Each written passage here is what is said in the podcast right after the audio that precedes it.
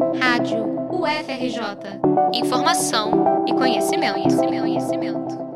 Um blazer 100% linho. Um conjunto de alfaiataria dos anos 60.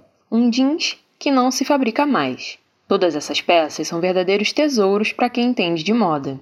Muitas roupas vendidas em lojas populares, hoje em dia, já não são feitas para durar. Portanto, peças antigas, encontradas em brechós, tornaram-se relíquias. O ramo de vendas de artigos de segunda mão está em crescimento no Brasil. Segundo o mais recente relatório do Sebrae, entre 2010 e 2015, o setor de brechós cresceu 210% no país. A crise econômica e o aumento do debate acerca do consumo sustentável impulsionaram o desenvolvimento do mercado de roupas usadas. Em 2020, porém, com o isolamento social provocado pela pandemia, muitos brechós e bazares tiveram que se adaptar para sobreviver. É o que conta a dona do brechó do Casarão, Simara Krau. Localizado no bairro da Tijuca, na cidade do Rio de Janeiro, o brechó passou a funcionar de forma híbrida, tanto digital quanto presencial. Ela explica como a pandemia impactou o seu negócio e diz que a internet foi uma grande aliada na divulgação e no funcionamento da empresa. No auge da pandemia, a gente ficou quatro meses fechados. E aí, a gente, para poder ter um tipo de faturamento, começamos a mandar foto para os clientes mais chegados e tal, e a divulgar para poder conseguir fazer alguma coisa de venda. E no momento hoje a gente trabalha dos dois modos, o presencial e o online. Lógico que o número de clientes caiu bastante na loja e a gente tem feito bastante venda pela internet, né, através do Instagram e pelo WhatsApp.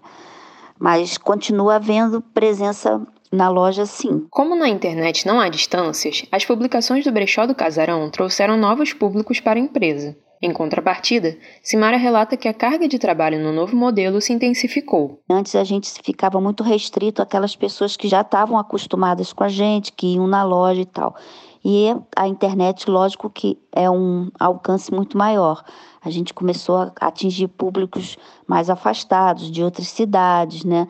Ou até outros estados também. Hoje a gente manda mercadoria para todo o Brasil. Mas esse modelo híbrido é um pouco cansativo para a gente, porque a gente tem que atender o cliente que entra na loja e, ao mesmo tempo, a gente tem que fazer foto, editar, fazer legenda, postar. Então, o nosso trabalho triplicou com essa coisa de vender online. De acordo com o Centro Regional de Estudos do Brasil, atualmente 78% das empresas brasileiras estão presentes em pelo menos uma mídia social. Destas, 57% funcionam apenas de forma virtual, realizando vendas pela internet. Além disso, segundo a consultoria Cantar, o Instagram, o Facebook e o WhatsApp cresceram em média 40% no Brasil desde o início da pandemia. Dessa forma, investir em um perfil de vendas no Instagram, aliado ou não a um site, tornou-se uma alternativa muito viável para quem vive de brechó. Simara, do Brechó do Casarão, conta que já até considerou fechar a parte física do negócio para investir exclusivamente no comércio digital, mantendo só um depósito para as peças. Porque tem todo um custo da loja de você manter e tal. Só que tem clientes ainda que ainda preferem ir na loja, que gostam de estar tá lá, de, de garimpar mesmo, até porque, como a gente é brechó, a gente não tem grade, né? numerações e tal, é tudo um achado, né? Então as pessoas gostam disso, né? De, de procurar, de achar. Às vezes elas vão em busca de uma peça e não encontram, mas encontram outras, né? Então a gente é, vai manter, inclusive, a loja por causa disso. Ao que tudo indica, a experiência clássica do brechó raiz é mais difícil de se reproduzir no ambiente online. Por isso, a editora da plataforma Modifica, Marina Colerato, acredita no hibridismo do mercado. Uma pessoa que vai num brechó de luxo, ela ainda gosta da experiência de ir no brechó e etc e tal.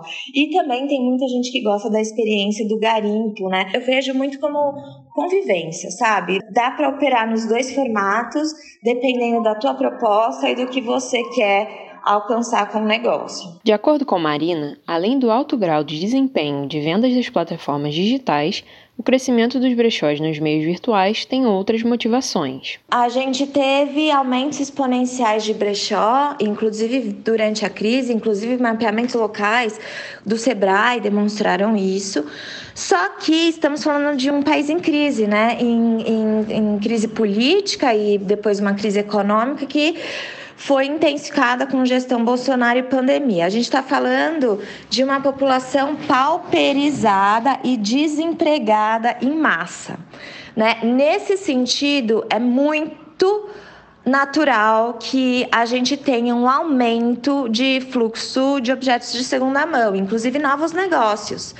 Porque aquela pessoa que estava procurando emprego e não tem mais, ela arruma umas roupas com a galera e, come, a, e começa a vender né? Ou um, as pessoas que estão com menos dinheiro veem no seu armário uma possibilidade de se livrar daquilo e fazer uma renda extra. Para além da crise, há outro fator que influencia o aumento dos brechós no Brasil: o crescimento do consumo sustentável.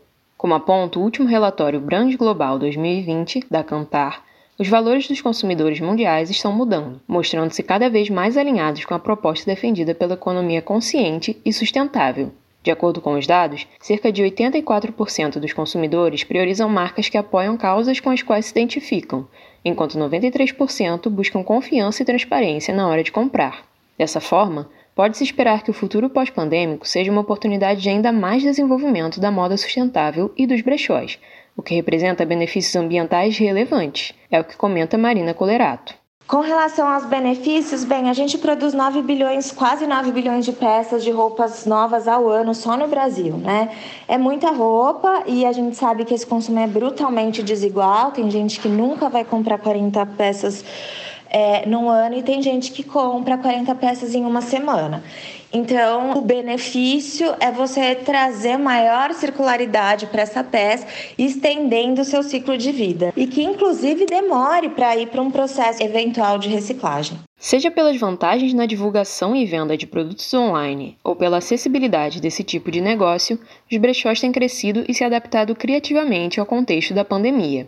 Além disso, o debate que envolve a moda sustentável tem ganhado mais e mais espaço no Brasil, colocando os brechós numa posição aliada a essa tendência. Carolina Torres e Estela Magalhães para a Rádio UFRJ.